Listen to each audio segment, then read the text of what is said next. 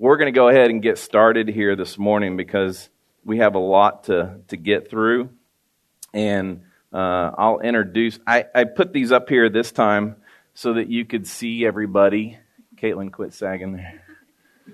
So, uh, but these are these are good peoples right here, and I'm just going to go ahead and get started with this. I asked them to, as we finish chapter 5, if they had any questions. And as I talk to them, I'm going to present their questions that they asked and try to help them with answers. But Ben, I want to start with you. This is Ben Dio down here. Uh, ben, where do you go? You got to take that microphone right in front of you and hit the button at the top. It's on? I don't see red. Touch the top. Here I get. Now it's on. Now it's on. Ben, tell them uh, if you're in school, where you're, where you're going to school, and all that stuff. Um, I'm a sophomore at IU uh, in Bloomington. So, Ben, you grew up in a faith based home with your dad, Andy Dio, uh, who's been a good friend of mine for many, many years. And at some point, you weren't buying any of this, almost to the point where you declared yourself an atheist. Is that correct? Yeah. Is I, am I close? I don't want to put words in your mouth. But how did you get to that point where you didn't believe any of what you had been hearing?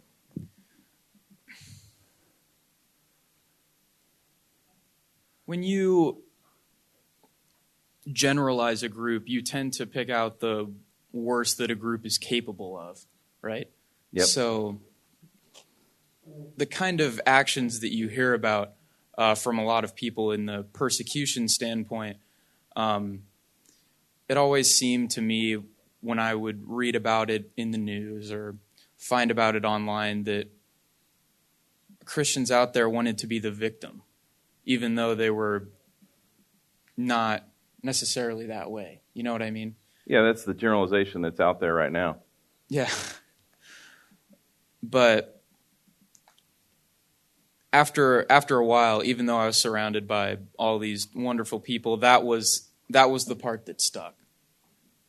And I just didn't really want to be a part of it. There were a lot of rules that you had to follow, and then it always felt like there were other people that were trying to push their rules onto you. And um, But you wouldn't come to any of our student activities. You wouldn't have anything to do with us. You just kind of like pushed it all aside, right? yeah, that was also a kind of a time of discovery for me. Because at that point, I didn't really know who I was. I didn't have a lot of friends. I didn't talk to a lot of people. I focused a lot on sports and academics, but you know, it was really lonely. And Right. but I didn't I knew that it at that point my journey did not involve other people. Right. So now today, today you're actively pursuing your faith. You're hanging out with uh, Luke and those guys on Friday mornings and things like that. What was the significant transformation for you? Um, so the most significant trans- part of the transformation for me was um, a uh, man named James Conaway. I um, I was at the IMU during Welcome Week, so you've got thousands of people in that room. Pick that mic up off the table. There you Sorry. go. Um, I was at the IMU, and there during Welcome Week, so there are thousands of people in that building. And um, in about two minutes, I lose track of the uh, people I was with, and I ran into James Conaway. And we were talking for a while. And uh, I guess I was just really lonely at that point. I didn't really feel like my friends were my friends. And so he invited me to come hang out with him, and I did. And he just kind of he just kind of had a way of getting under my skin that made me feel like what a wonderful person. I kind of want to be more like him. But okay, so now he was obviously the jumping off point for you. Yeah. But you've connected with your dad on this, and you're hearing a, a message very directly from these men in this room and stuff like that. How has that impacted what you know? Well, new Christians always have to. They always worry about the uh, you know works versus faith. That's that's that comes up all the time. But being here is really refreshing because it's away from all the the work stuff. You just have to worry about being a good person. It's the it's the science of being a good person. And that's a lot that's a lot more refreshing because I deal with a lot of perfectionist tendencies. And so knowing that I am fine who I am, uh, that just that just helps a lot. And that's only been reaffirmed here. That's good stuff. I appreciate that. Uh, Seth, I'm going to move on to you. Grab that microphone right there. Um, Seth is my nephew, if you didn't know that. Uh, his dad is David, who usually runs the camera, and Sherry, his mom, is over there, and David and Michelle are brother and sister. So if you never put that together, this is my nephew, who is a senior at Noblesville High School. And we previously talked, Seth and I did, about his sophomore year and the opportunity to, to discuss it here this morning. Um, you didn't want to talk about it because it would come across as bragging, but you're willing to talk about it as a learning process. So that's where we're approaching it this morning. Um, you made an empty threat at the high school, which puts you in the juvenile detention center for 32 days. Yep. And at that point, I would say that you knew the truths that we were teaching on Sunday mornings. Correct. Your identity in Christ and grace. I, I want to know did you question what you knew because of the situation that you found yourself in? Uh, when I was sitting in the juvenile detention center, I knew that I made a fleshly decision, and that wasn't who I am spiritually. I chose to walk by the flesh instead of by the spirit. So the choice that I made didn't define who I was, it was just like a mistake. So, uh, not to like relive that or anything, but uh, just the first 48, 72 hours in there what was going through your head? Uh, when you first get in there, they put you in the just like that first room there. It's an isolation room, gets you used to being in the juvenile detention center. Uh, and it's tough being alone. That's what the evil one wants to do. He wants to separate you from everybody in your community. And uh, so you're just alone with all your thoughts. And they give you a phone call when you first get there. And I, uh, didn't use like all the like first 10 minutes so the second day i was really missing my mom. So i uh, made a deal with the guard. I was like hey i didn't use all my 10 minutes yesterday. Is it okay if i give my mom a phone call? And they agreed so i'm calling my mom and i broke down. I was like i don't belong here. This isn't me. I don't belong in a juvenile detention center. This isn't where i'm supposed to go. This isn't what i want to do with my life. And you obviously got out mm-hmm. and you had a counselor, went through different things. You're back in school now. Everything's back on mm-hmm. track, which is good. How did knowing what your identity what your identity was help you through that whole process of coming back into your social world? Uh, when I got out of the detention center, I did not want to go out in public. I was afraid of people seeing me and pointing out, hey, that's the kid who made the threat at the high school. And I didn't want people to think that that's who I was. So uh, there was actually one time we went to Noble Roman's Pizza with my dad, and I had a breakdown in the car. I did not want to go in to the restaurant in fear that there was going to be somebody who knew me. Uh, so he drove all the way out to where was it, Dad? We went all the way to Tim- Tipton to go out and eat because there I was like, oh, that's far enough. Nobody's I know is going to be here. so, uh, just having to deal with the fear of what people are going to think of me, and then with the help of my counselor, and then everybody in this community, I learned that uh, that mistake, that one little behaviorism, doesn't define who I am. Right on. And uh, I was able to just live with that. And if people want to believe that's who I am, I feel sorry for them. They, I wish they would get to know me better. Yep, that's a good word right there, buddy.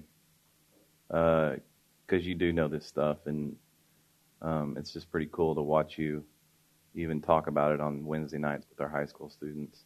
Hey, uh, I know I got a lot of people back there in the back, but there's plenty of seats up here in front if you don't mind traipsing your way up here. But there's one, two, three, four, five, six, about ten chairs up here up front if you guys want to make your way up here because it's uh, crowded in the back. All right, Mike, you ready? I'm ready, man. Uh, I want to answer your questions first, all right? Okay. Uh, you said, I see the law as a guide to Jesus, which is basically Galatians chapter 3, verse 24, when he says, The law then was our guardian until Christ, so that we could be justified by faith. You said, uh, the continued failure and failing uh, short, seem, falling short seems to lead people to Jesus, in my opinion that is your opinion based upon Romans chapter 3, verse 23 for all have sinned and fallen short of the glory of God. That is exactly where I got it from. Yeah. And they are justified freely by his grace through the, re- the redemption that is in Christ Jesus. With that said, this is your question. Uh, do you think Jesus enjoys us falling, failing, because in a way it brings those who don't know him yet to him? Is that your question? That is my question. I don't think he. I don't think the word is enjoy. That's why I put that in quotations Yeah, yeah, yeah. I, I don't think the the word is enjoy. Um, there, I, he he definitely uses the law, and he definitely uses a fallen world. But I, the way I see it is this: is how many times did he die on the cross?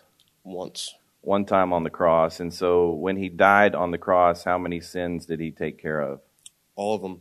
All of them. so he, Past, present, future. past, present, and future. So when he literally sees people failing, falling, he doesn't really see that because he's already. You hear what I'm saying? And if Mhm. they come to the realization based upon their failure that they failed whatever the law was or failed and they needed salvation, then they become a child of God. And honestly, I believe that's all that the Lord sees. So I don't know if uh, the process of them sinning is that important to him. Does that make sense? It's Mhm. not that he's going to enjoy it for sure, but uh, the, the joy that they chose him. That's that's the thing that you have to understand here is that God gave us a free will to love us, to love him, or to not love him. Like he loves everybody in the world. For God so loved the world that he gave his only begotten Son. He loves the world so much that he gives them the choice not to love him. He gives them the choice to walk away from him. And to me, that that's the bigger, better deal of the whole thing. Does that make sense? Yeah. So, uh, Mike, I, I know you come in here every Sunday and you just do your thing and then leave, and a lot of people don't know you. Uh, tell them who you're related to in here. First of all, I know that that's not the best thing to do, but Yeah, that's some people are just going to get up and walk out after that. I'm actually Luke Dunnick's nephew, um, but as he would say, I don't even look at him as an uncle anymore. I look at him as a brother. Um, we are brothers in Christ, but uh, I am related to him, so I apologize for that. we get it. uh, Mike, how did you come to your faith, the point in your faith where, not necessarily where you are right now, but just what you were talking about here is coming to know Jesus as your Lord and Savior? Well, growing up, you know, and I've heard this story a lot in here with a lot of people who've gotten up here, but growing up, I was raised around, you know, a lot of different churches. Um, but the really the only one I can remember, um, you know, I have flashes of some, but really the only one I remember is a was a Catholic church, and um, you know there were there were some good things about it. You know, we met some great people uh, who are still really close family friends. Um, but really, I just thought of it as a chance to screw around with some of my friends and make the Sunday school teachers mad at us. And, you know, I was never really listening to their messages that they were trying to teach. And I never felt like I identified with any of that. Um, you know, I was living a life feeling guilty about everything I did and so worried about what others thought of me and, you know, worried about uh, am I actually forgiven? Um, and that really ate away at me, and it was really intimidating as well because I know when I went to do my first confession, uh, and I told you this Thursday night, I didn't tell the priest anything. I mean, I I was so scared. Um, but something that all the being around all those churches when I was younger did do, it instilled this desire in me to get to know Jesus. And although I was struggling with my identity in Christ, um, that that desire was there, and I, w- I want to thank my parents for that because they they raised me around that, and that that really instilled that desire to get to know Jesus. That's that that's a great affirmation right there for you parents.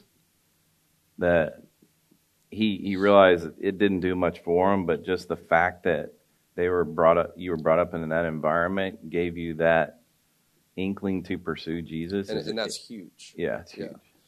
And then, uh, so I went away from you know the Catholic deal, um, and really away from all religion for a few years, and then college hit, and I was so you know into that. Um, but then two years ago, um, a little over two years ago now, and you know this story, and some of you in this room probably know it, but my younger brother had a uh, an AVM. For those of you who don't know what that is, it's very similar to a stroke. Um, and it was pretty severe. He had to get airlifted from Bloomington to uh, Methodist downtown. And it was real touch and go. Uh, we didn't know if he was going to make it or not. And uh, it was a really tough time for the family, going through a lot. Just so um, you know, we were praying every week here. Oh, yeah, that's awesome. Um, but there was one night, um, my parents had been staying with them, taking shifts, but they were both exhausted. So I told them, I was like, you guys go home, get some rest. I'll stay with Max for a little bit. And um, my Uncle Luke, brother, um, he was still at the hospital. And he came, it was just he and I. Max was passed out. And um, there was this calmness about him. And I, I didn't get it. I was like, he's touch and go right now. We don't know if he's going to make it. How are you so calm? Like I asked him this, just the two of us, and then Max. Um, but he said, because we're not in control, man. Jesus is, and he's got him. He's got Max. And that, that just led into deeper talks um, about the gospel that night. And he shared with me his story of how he came to Christ and um, so I think it was a combination of that and, and wanting that calmness and being able to live that lifestyle, and then that desire to know Jesus that I got from all those churches when I was younger, because uh, my parents raised me in that. Um, and that was a combination. And then, you know, one day, brother Luke over there takes me to a, he, he, he texts me and he's like, hey, I got a surprise for you, but we got to go somewhere to pick it up. I'm like, okay. So I drive over there, and he takes me to uh, what was the name of the store? Lifeway. Yeah. Let's go there. He's like, we got to get you a sword. We don't call it a Bible; we call it a sword. So buys me the Bible, buys me the Bible case, and I just dove into it. I, I dove into it, and then you know months go by, and um, I uh, I text him. I'm like, hey, I, I want to get to know more guys who are about this life. Um, and so then I joined the varsity Bible study on Friday morning. Sorry, Gabe. um, he's next. Oh, he's. yeah, hey, you know the A team always plays first. So, but uh, and it's just grown from there. And I've seen it in my family. I've had talks with my parents about the gospel, my, my cousins. Uh, some of my younger cousins have started a Bible study of their own in Muncie. I mean, you don't often hear about college students starting a Bible study. So, and I actually was able to attend that a few weeks ago, and I was surprised with how deep and how willing all of them were to volunteer in it, and it's just awesome uh, what the Lord's doing in my life right now. And I, I, know I've been talking a while, so I'll, so good. But Friday morning, I got a call um, from the University of Evansville, and I, I've already been accepted to grad school but Evansville was at the top of my list. I was put on the waiting list, and I hadn't heard anything for months. Got a call Friday morning. They had an open spot. Nice job, dude. And I'm now going to my top program choice. Right on. So, very, very happy about that. But um, yeah, the Lord's work and wonders in my life right now, and I, I am able to rest more and just let Him live it, live this life through me. So. That's a good word. That's a good word. Let's go to Gabe.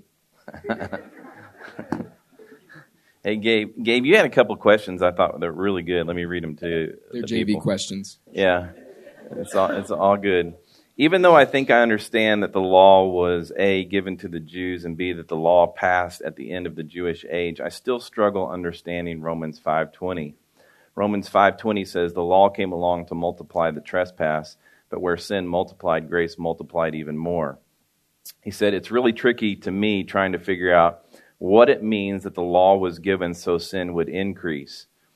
In a Jewish context, I think my biggest questions for Romans 5 revolve around this concept. Uh, that this is a verse that's probably it's obviously there in the scripture but it's not taught a lot because uh, but th- but this is the way it works, and it, it's it's for all people. The law works this way for all people, whether you're a believer or not. But if I said, "Don't look at the can," one, you just looked at it, and two, everybody else is trying not to look at it, and they're thinking, "Don't look at the can. Don't look at the can. Don't look at the can." That's what the law does. If you give the law, it just kind of stirs you, stirs your your sinful nature to do whatever the law says not to do. And we can see that in our society because we make laws, but then we have to make other laws because those laws get broken. Then we have to make more laws, and we just keep making more and more laws. That's why we have legislatures and everything else. And so that's the way the law works. So, why is it that way? is obviously they didn't have the law before Moses came along, but they, as Keith talked about in his teaching, they had a conscience that they knew what was right and what was wrong. Now, for us who are believers in this room, we're not under the law. We never were actually under the law but we have this Holy Spirit that lives inside of us and directs us and guides us, and He's not going to guide or direct us anything that contradicts the law, as I believe. So the the law is there as a tutor.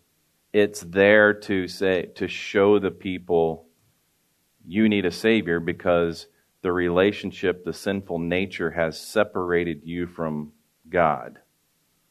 Does that make sense? Or does that even like, you probably have about 10 more questions to follow that, I'm sure. Yeah, it's like one of those uh, choose your own path books where you choose one and then there's like 10 more paths and then you choose right, right, one, right, 10 right. more. So it, it, it's good. I, I, think that makes sense. Yeah. And I'm, then I'm you said, lastly, 5 7 confuses me. I simply don't understand what Paul is aiming to do in comparing a righteous man to a good man. Is this a reference to Jesus? I'm not sure.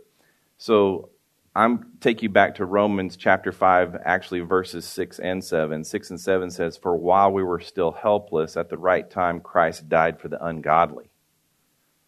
Like everybody who's born with a sinful nature, everybody was ungodly, and for God so loved the world that he, he died for everybody. But then verse 7 says, For rarely will someone die for a just person though for a good person, perhaps someone might even dare to die. It's not really comparing the two between a righteous man and a good man. It's more or less saying, if you were to think about who you would die for in this room right here, uh, he, he literally says right there, for rarely will someone die for a just person. But for a a good person, you know, you're probably less likely to do that. But what Jesus did, he went even beyond that and he died for the ungodly. And so he's kind of saying, this is even a greater act than any of us would ever even think about, consider, is that you would die for the ungodly, you would die for those with sinful natures. Does that make sense? Yeah, yeah. It, it, I feel like it ties into the constant contrast between Jesus and Adam. Yes. So it's, you know, it's like pitting the two against each other. Yes. I, I don't know. That's later on too, talking about uh, sin coming in through Adam, redemption through Jesus. So just yeah, interesting. I think that makes sense. Yeah. Yeah. So, Gabe, tell us about you, who you are, and where you come from.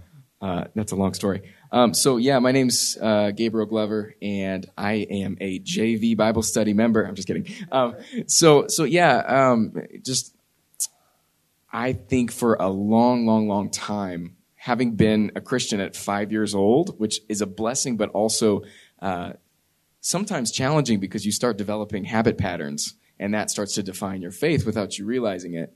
Uh, for me, it became behaviorism in a lot of ways. And uh, in some ways, I felt like I was good at it.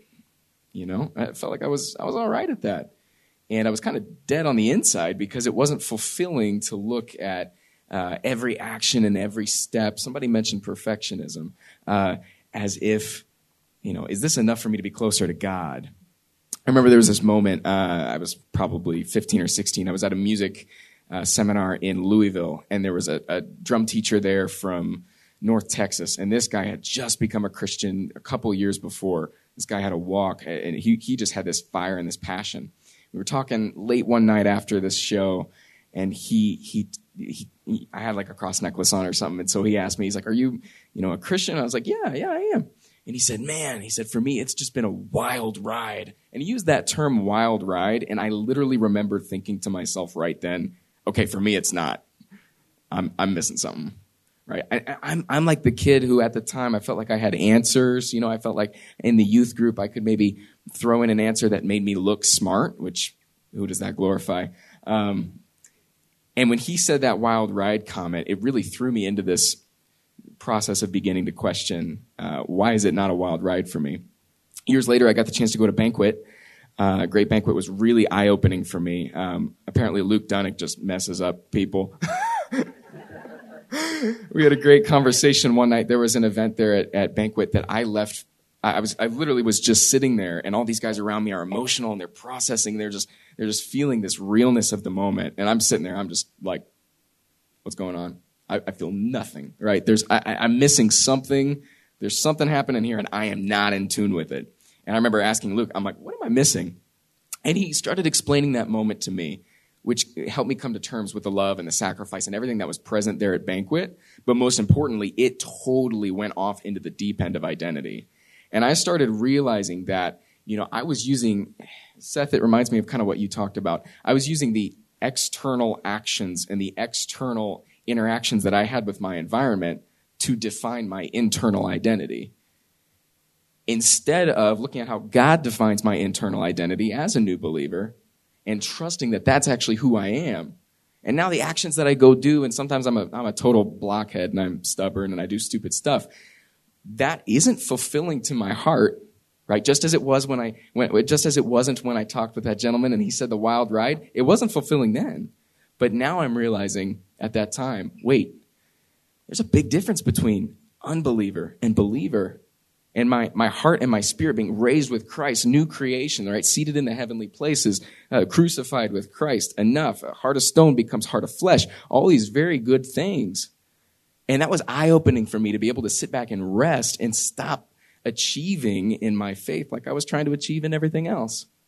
And so that started, that rocked me. And I, you know, Matt, Matt Tully's one of my, my best friends and he was there at that banquet as well.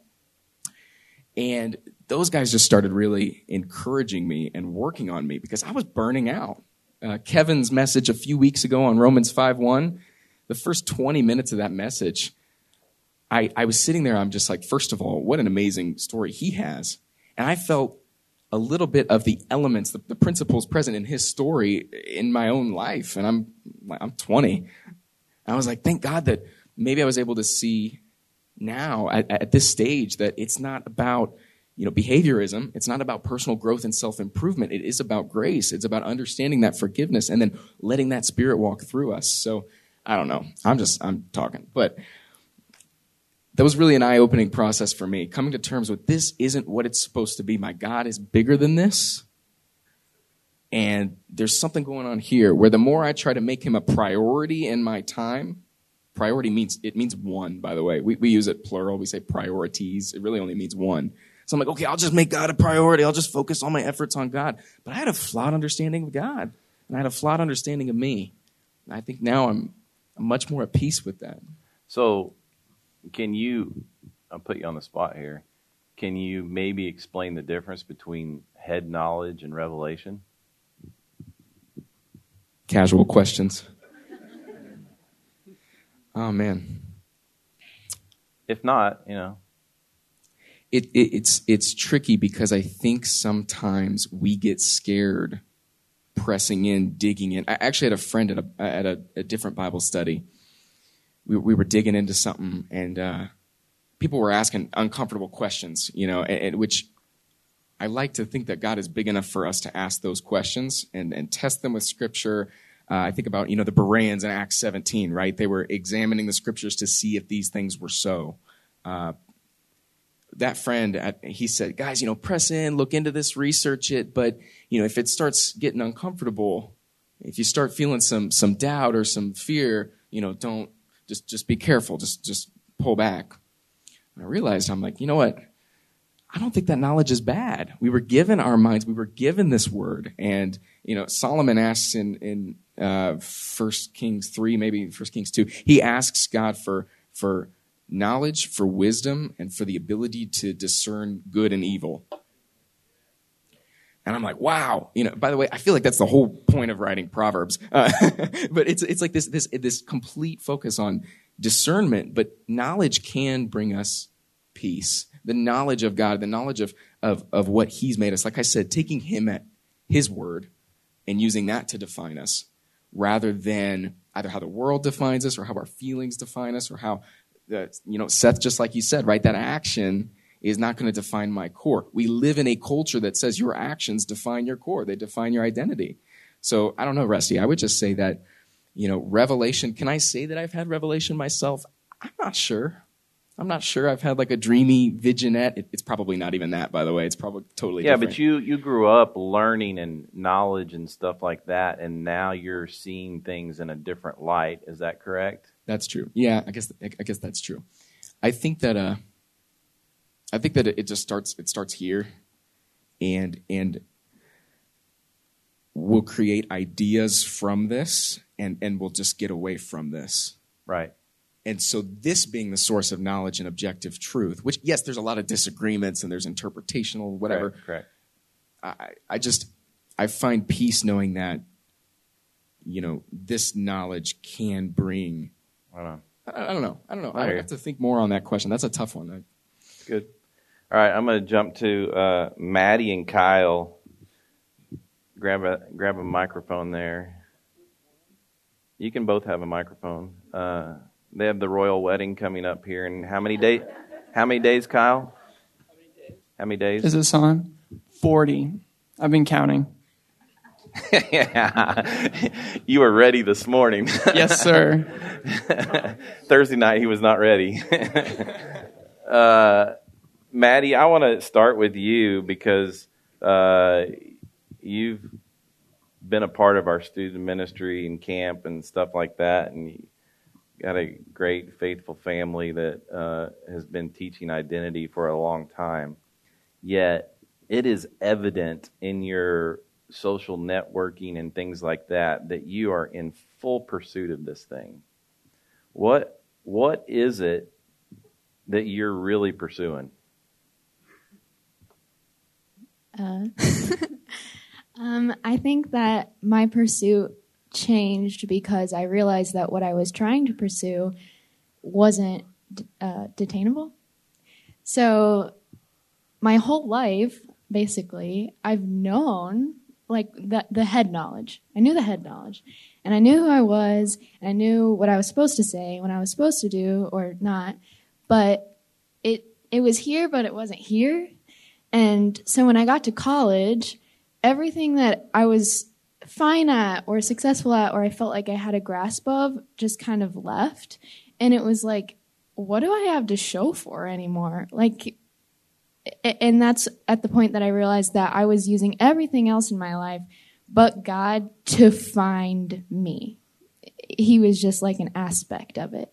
And so the summer after my freshman year, I realized that instead of seeing God through the lens of my life, it was like seeing the, my life through the lens of God and, and, pursuing God and letting Him define everything else in my life. Um, and so I guess that's the pursuit now is trying to see how can everything in my life fit into who I know God is and who I am rather than vice versa. And if that's the case, and in 40 days you're getting ready to make one of the biggest decisions of your life, uh, how'd you get there? Well, the summer that all of this happened, I was I would tell anyone really that I was sick of boys, didn't want to date, and you know the kind of thing that's like Jesus is my boyfriend. Ew. um, but but um, we went to Camp Zion, and this guy was working there, and rumor had it that he had a crush on me, but I was like, I don't care. I don't want that. Um, but I'll let him talk for himself. But um, we were both kind of riding the same journey, but we didn't know it yet.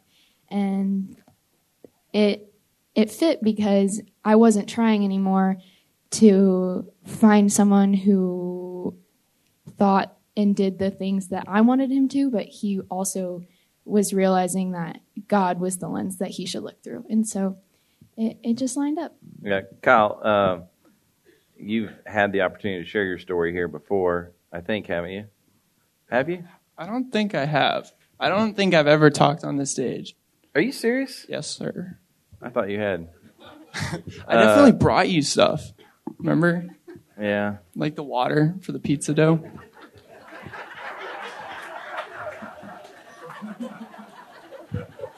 I remember that. Uh, but I know I've heard your story a few times. Uh, tell them where you grew up. Sure. Yeah. Uh, I grew up in South Africa. My parents are missionaries there currently, and uh, 17 years. I was growing up there, and um, I decided I wanted to go to college in America. And I left a year before college, finished high school, moved into college, like, do you want me to go through my whole like? Well, you, you grew up in a faithful family, learning yeah. about God, and tell them, tell us a little bit about that, about your parents and your faith. Yeah, definitely. So, um, my we didn't really have a home church for a while in South Africa. We bounced around. We we had three like steady churches, and all of them were great churches, and I loved the people there. Um, but the things that I was learning and the things that I was getting from those churches wasn't striking me inside. Like it wasn't affecting me. I was a part of worship teams, I was a part of youth groups, but nothing was really sticking. I was just doing it because I was in a Christian home and a, a very loving Christian home. And uh, I love my parents, and I'm so grateful for the things that they taught me and um, the the things that we're talking about here at Leavener and we know here at Leavener are all things that my parents would talk to me about from such a young age and I never understood any of it from like all the way up until I was 18. I just didn't get what they were talking about. Um, and so then uh, it was the summer that Maddie and I met. Um, Wait, we, we came to Camp Zion Leavener yeah. students and adults and everything, and we go to this camp that we know very little about, but it's the whole. It's like a, its own denomination almost. Type, huh? Is that right? Uh, the the own ministry, missions program, things like that. Yeah, I guess so. I mean, they have a they have a church that I, they're I just, based out of in Zion, Illinois. Yeah, and, but I just remember you sitting there trying to tell us about the whole oh, Zion like, thing, yeah. and we were all just kind of like sitting around listening to how great it was. Yet at the that at nighttime, you guys were coming in hearing mm-hmm. something a little different. Yeah, definitely, definitely. Do you remember that? I do remember that. It was a little awkward, but it was fun. Yeah. Yeah. And I learned a lot that week from you guys. And I think the biggest thing that I learned was relational things. Um, it was it was about there was there was something different. Like that's the best way to describe it. Was that in every camp that I had been a part of, which I'd been a part of a lot, and I was a lifeguard at a camp where I was seeing a bunch of other camps, and so in all of these different ways, there was something so um, loving and true about the relationships that I was seeing.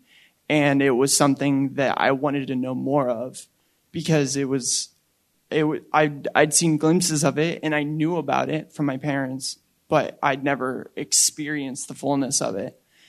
And um, I just wanted to know more about it and I wanted to experience more of it. What's the biggest thing you've probably learned that's different that you would say that you, you grasp onto if there's any one element of the whole thing? Uh, walk by the Spirit. What does that look like? Ooh. That's the million dollar question, isn't it? Yeah, that's a good one. Um, I think it's different for every person, but for myself personally, it's acknowledgement that I'm never alone. I think uh, I think that's one of the biggest phrases that I have to tell myself constantly is that I'm never alone, and um, I like to remind people of that too. Yeah. So, Maddie, back to you real quick. Uh, in 40 days, your life with Kyle starts anew as one flesh. What is the one thing that you're looking forward to? Only one? um, I'm excited to see. I don't mean for this to sound churchy, but I, I'm excited to see what God's design is for marriage and what that looks like between us because there are different stages that you know we've gone through to pursue the Lord, but marriage, if, if it's like you know, all the walls are torn down, and and it's it's just us and God and the the, the three strands, and um, yeah, I, I'm just excited to see our relationship through through that lens.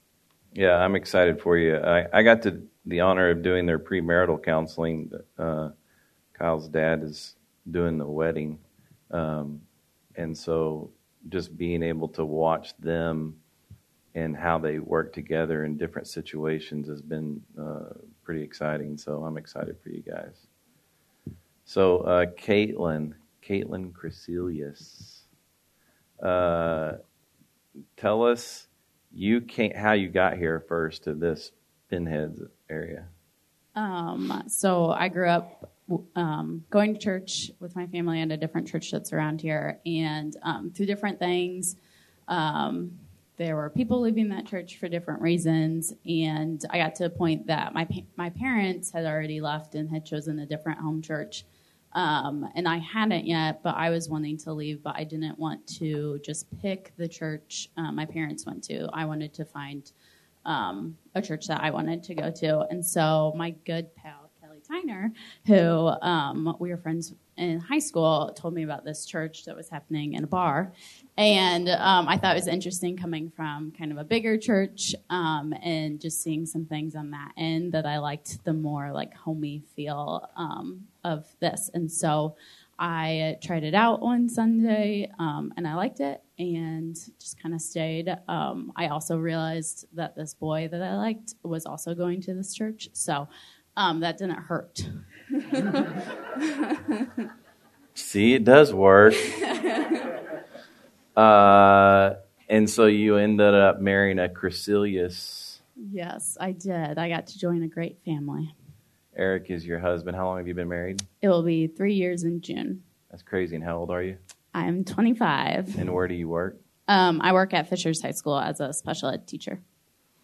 So, uh, how has knowing what you know now, and I'm assuming Eric knows the same thing. How how does that affect your marriage? How does that impact your marriage? Um, I think that it just allows us and the things that just come up in marriage and um, the short three years, two and a half years, um, but we're able to like handle them easier because we're doing it. Uh, Christ is doing it through us, and so some of maybe the first year problems or things that like could potentially come up haven't really been problems um, because we know who we are in Christ um, and know that um, our actions can sometimes be through the flesh and not through the spirit. Um, and so we're not taking those things personally um, at each other, and we're able to um, like just forgive each other because we know it's not like our true self that is um, doing those things. I think uh, probably the majority of the adults are sitting out here going, "Why didn't we know this when we were their age?" Do they know what they have up here on the stage at this age? is uh, you guys seriously you have a great advantage, a great advantage, and that's pretty exciting. Caitlin, um, we we talked a little bit, I think, on Thursday night. Uh, you're in the education world, and knowing what you know and living out what you're living out is being challenged even in your own career choice. How are you maneuvering through that?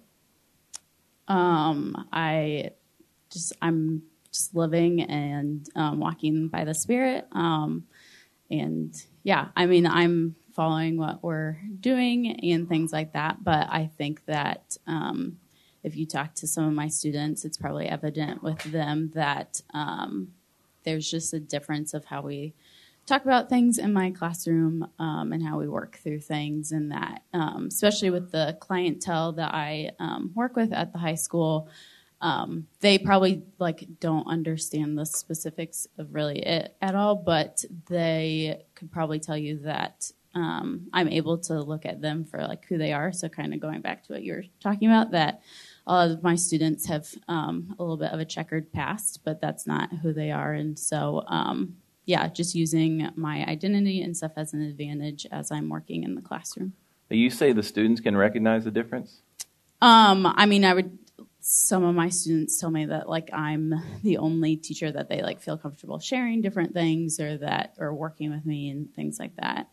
Um, yeah. And you're just doing your natural self. Yeah, trying to. It's awesome. It's a good word. Kelly Tyner, grab a mic. Hello. Kelly, uh, tell us uh, who you're related to and how did you ever figure this thing out? uh, I'm related to Keith and Connie Tyner. I'm sure you recognize my dad. Uh, he comes up here quite a bit to chat. Um, and I have been blessed to grow up in a household where truth and identity has been taught to me since a young age. Um, as far as like figuring it out. Uh, I guess that's uh, thank, uh, thanks to God. Um, I went through Romans the first time when I was in fifth grade. Um, so I've been doing this for a while.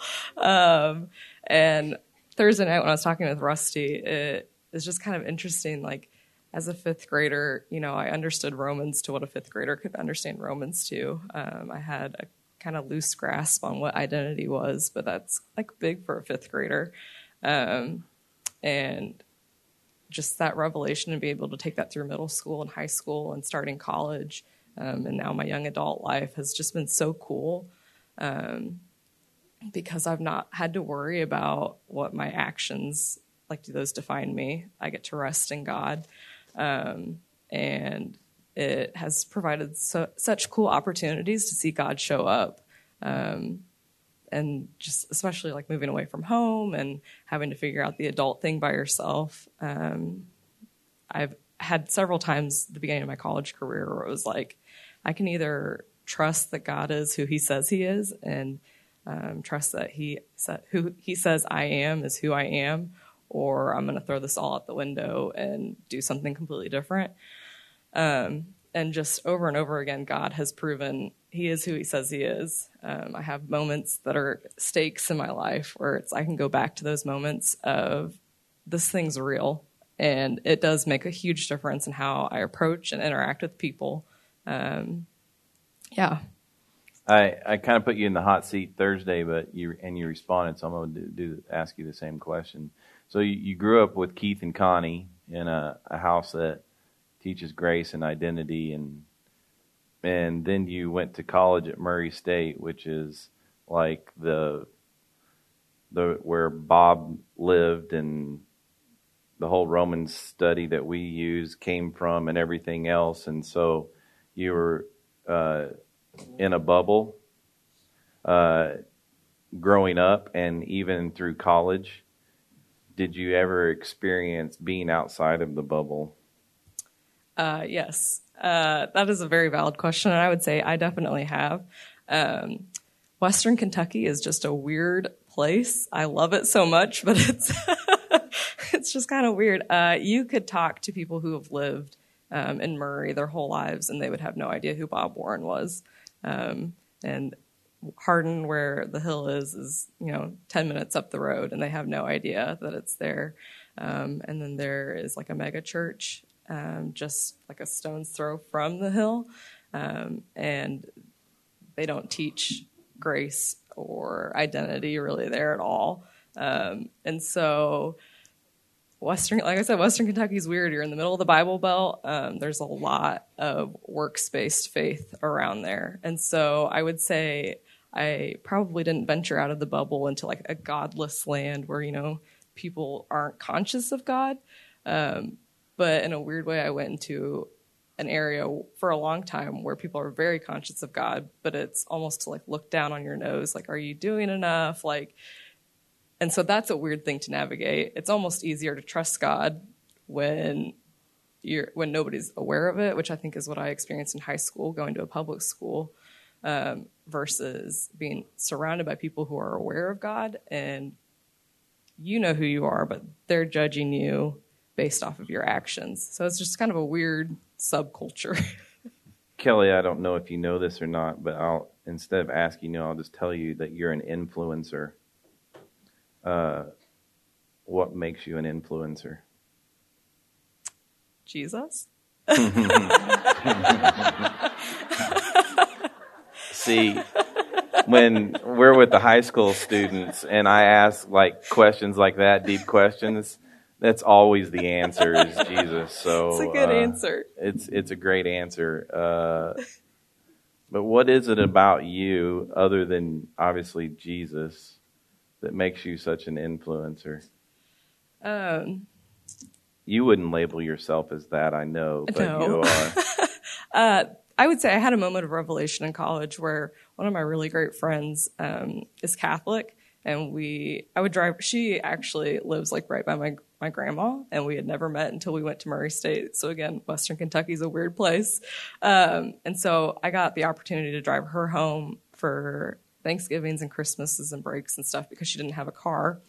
Um, and so we just got to talk a lot. Um, and I got to hear about her perspective on Jesus and what that's all like. Um, and, you know, has a super incredible faith, but just believes very differently than me, um, but very genuine. Um, and so God like revealed to me like just because your friend doesn't know who she is in Christ doesn't mean I view her any differently and doesn't mean I love her any differently. Um, she's perfect and holy just like you are. Um, so treat her like that. Just because she doesn't recognize that, treat her like you would treat somebody who does understand their identity. Um, and so that was kind of a pivotal mo- moment for me. Was like viewing people through the lens of God. That you know whether they're saved or not, God loves them just the same and wants that for them. Um, so I don't know. Maybe that. I don't know.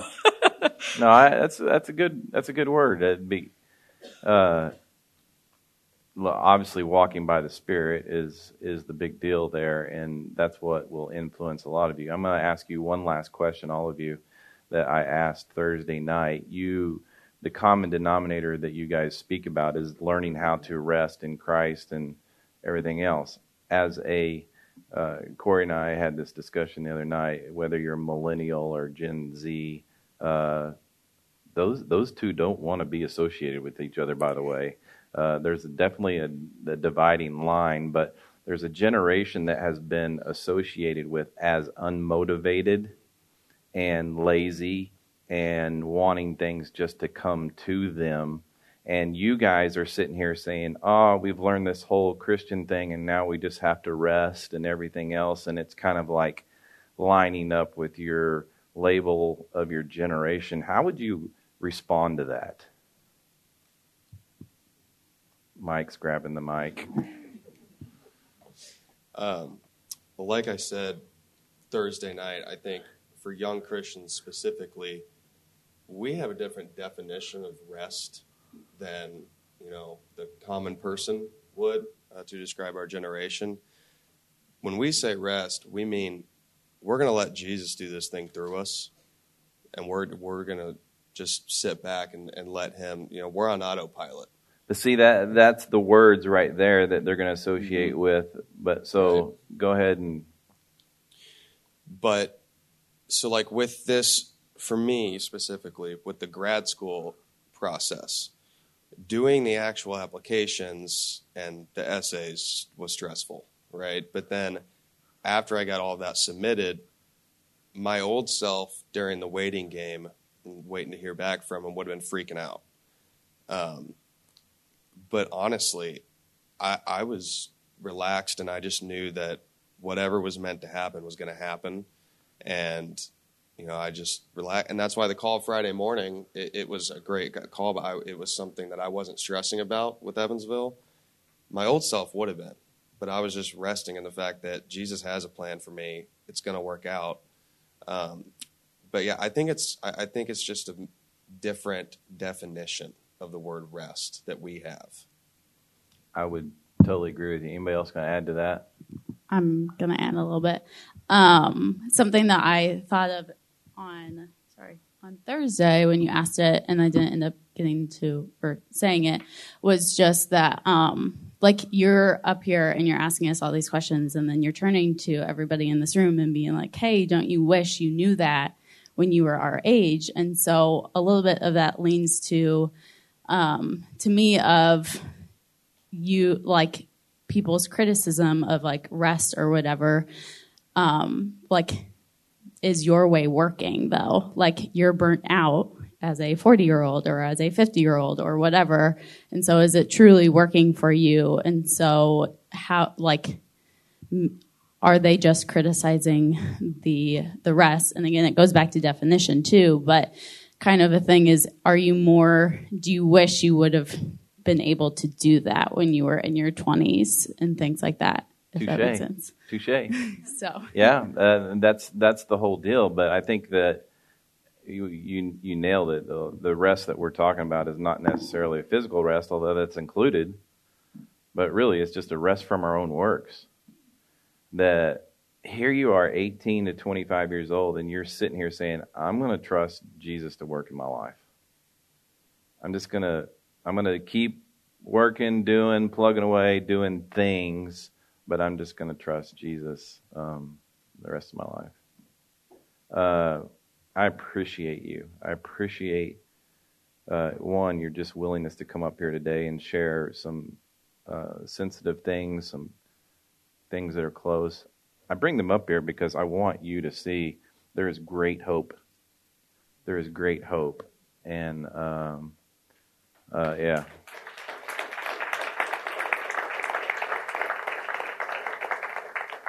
And the thing is, I could have brought about 20 more people up here this age in this room. It's like this is just a slice of the pie. I, you know, we're going through Romans, and I could have, I could, I'm using about 40 or 50 people in this series, and I could use so many more. I can't get everybody up here, uh, but I am thankful for you today. I'm gonna ask you to like step down off the stage. There's stairs here at the end there, but uh, I'm gonna clear the stage because I want to share another story before we leave here this morning. And um, thank you very much, though. Thank you for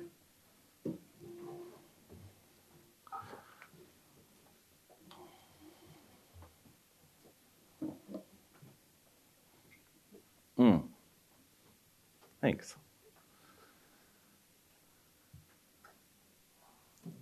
On Monday morning before Thanksgiving this past year, I was at Sunrise Cafe eating breakfast with Micah Wilson, and my phone was going off, and uh, it was the Fishers Police Department, and they were calling me directly and saying, "Can you please come?" I'm like, "Well, I'm in a meeting," and they're like, uh, "We've had a nine-year-old boy that has passed away. Can you come?" Yes, I'll be right there. So uh, I made my way to the Absher's house. Um, Brent and Dana parents. I walked in, and Dana's on the floor with Sergeant Brad Myers. And Brad sees me and gets up and walks away. And this is the role of the chaplain: is like you just walk into a family that you don't ever know and situation that you know very little about and just sat on the floor with Dana. And part of it was the act of presence, just being able to put an arm around her and pray for her and uh, ask some questions about their son Chase. Uh, Chase has a twin sister, Kendall, who's here today as well. Um, but Chase just didn't wake up.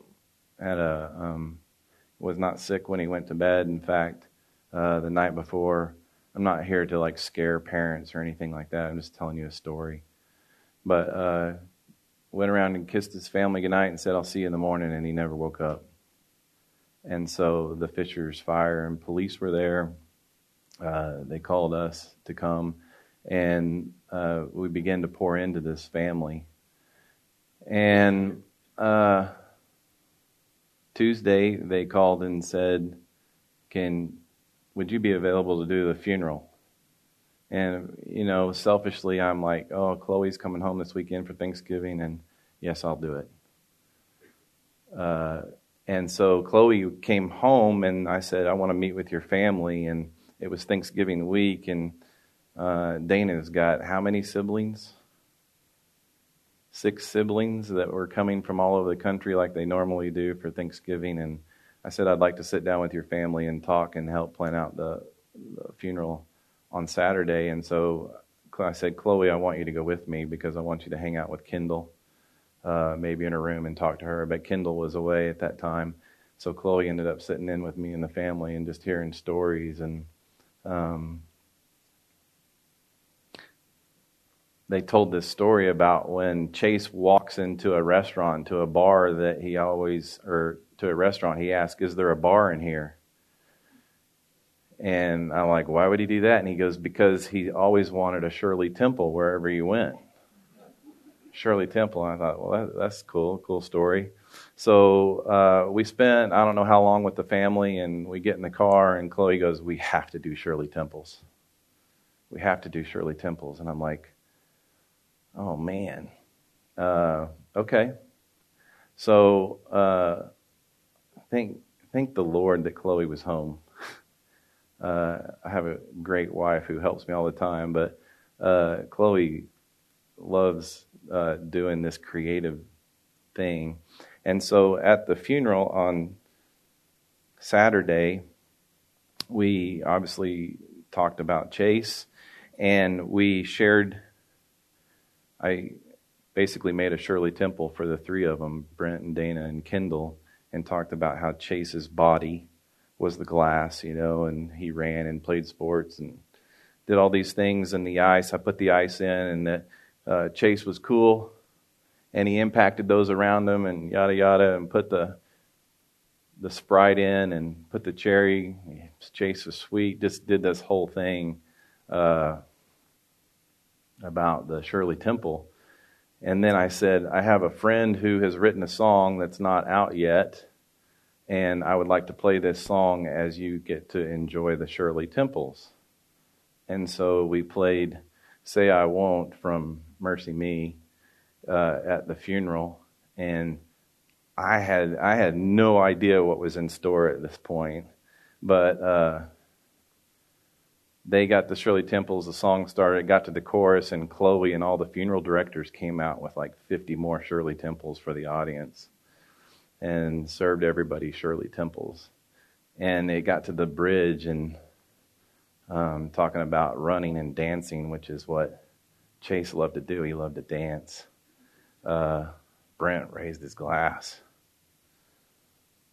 And all the glasses, all the Shirley Temples went up around the room, and I was just like, funeral directors were crying, and weeping. It was just um, an incredible experience. And uh, since then, the siblings all said, uh, We don't know what the Lord's doing, but we pray that you guys are involved with their family for a long time.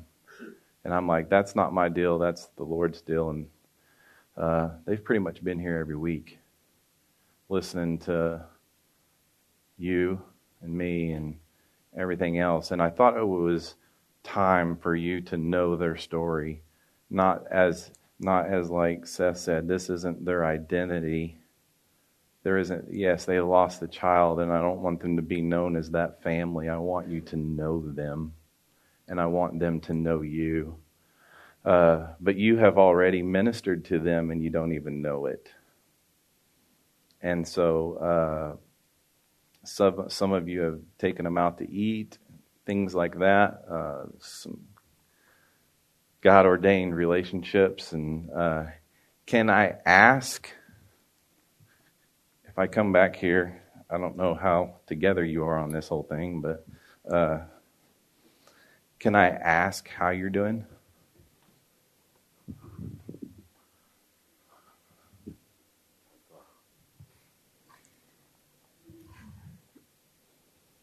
We're doing the best we can. Each day is a roller coaster of emotions. But because of our friends, family, that guy, all of you, the community, and the support we have had, and the guy upstairs is getting us through this.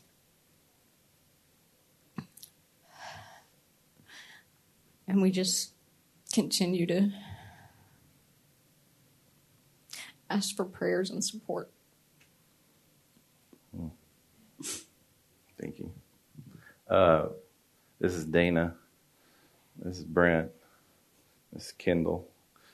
This is their family right here and friends uh, that have been supportive through them the whole time.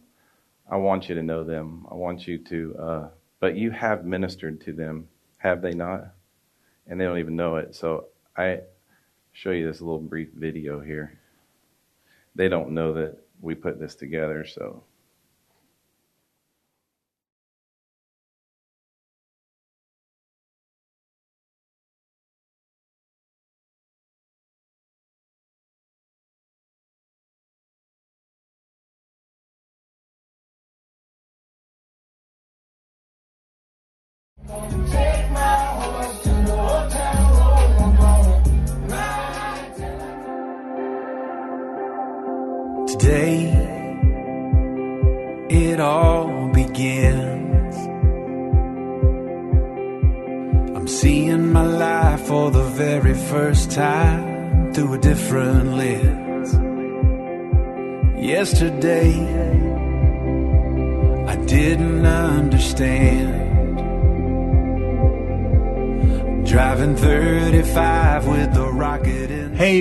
Dana, and Kendall. This is Bart Millard from the band MercyMe.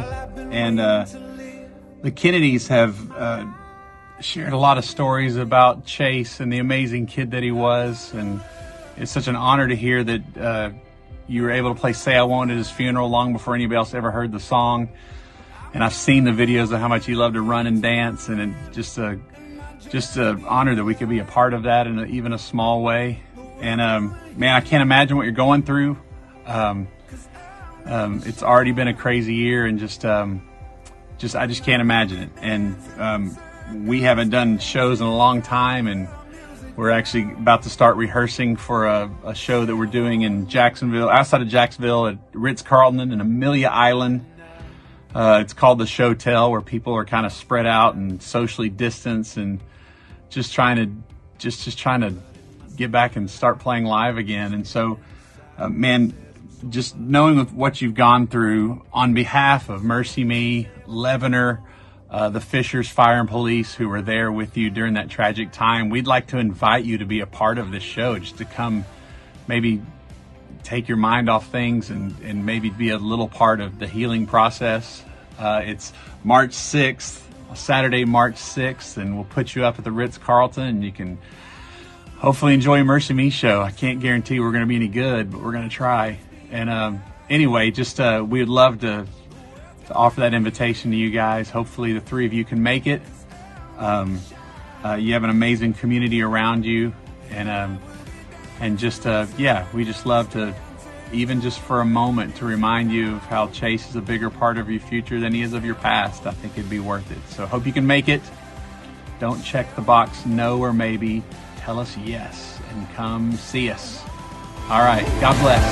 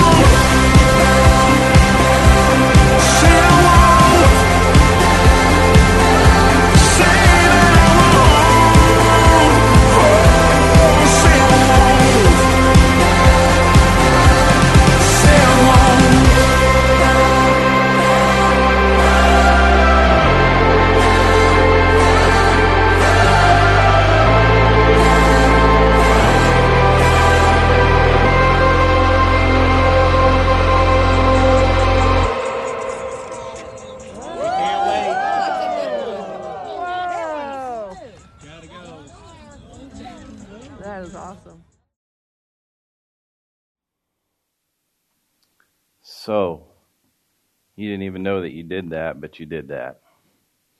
And we just wanted for a moment to put a smile on their faces. And uh, it is going to be ups and downs. And I want you to know that this is good people's.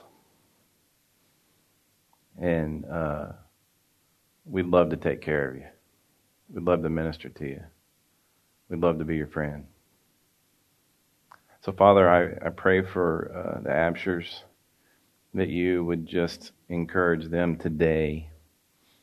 Thank you for um, crossing our paths.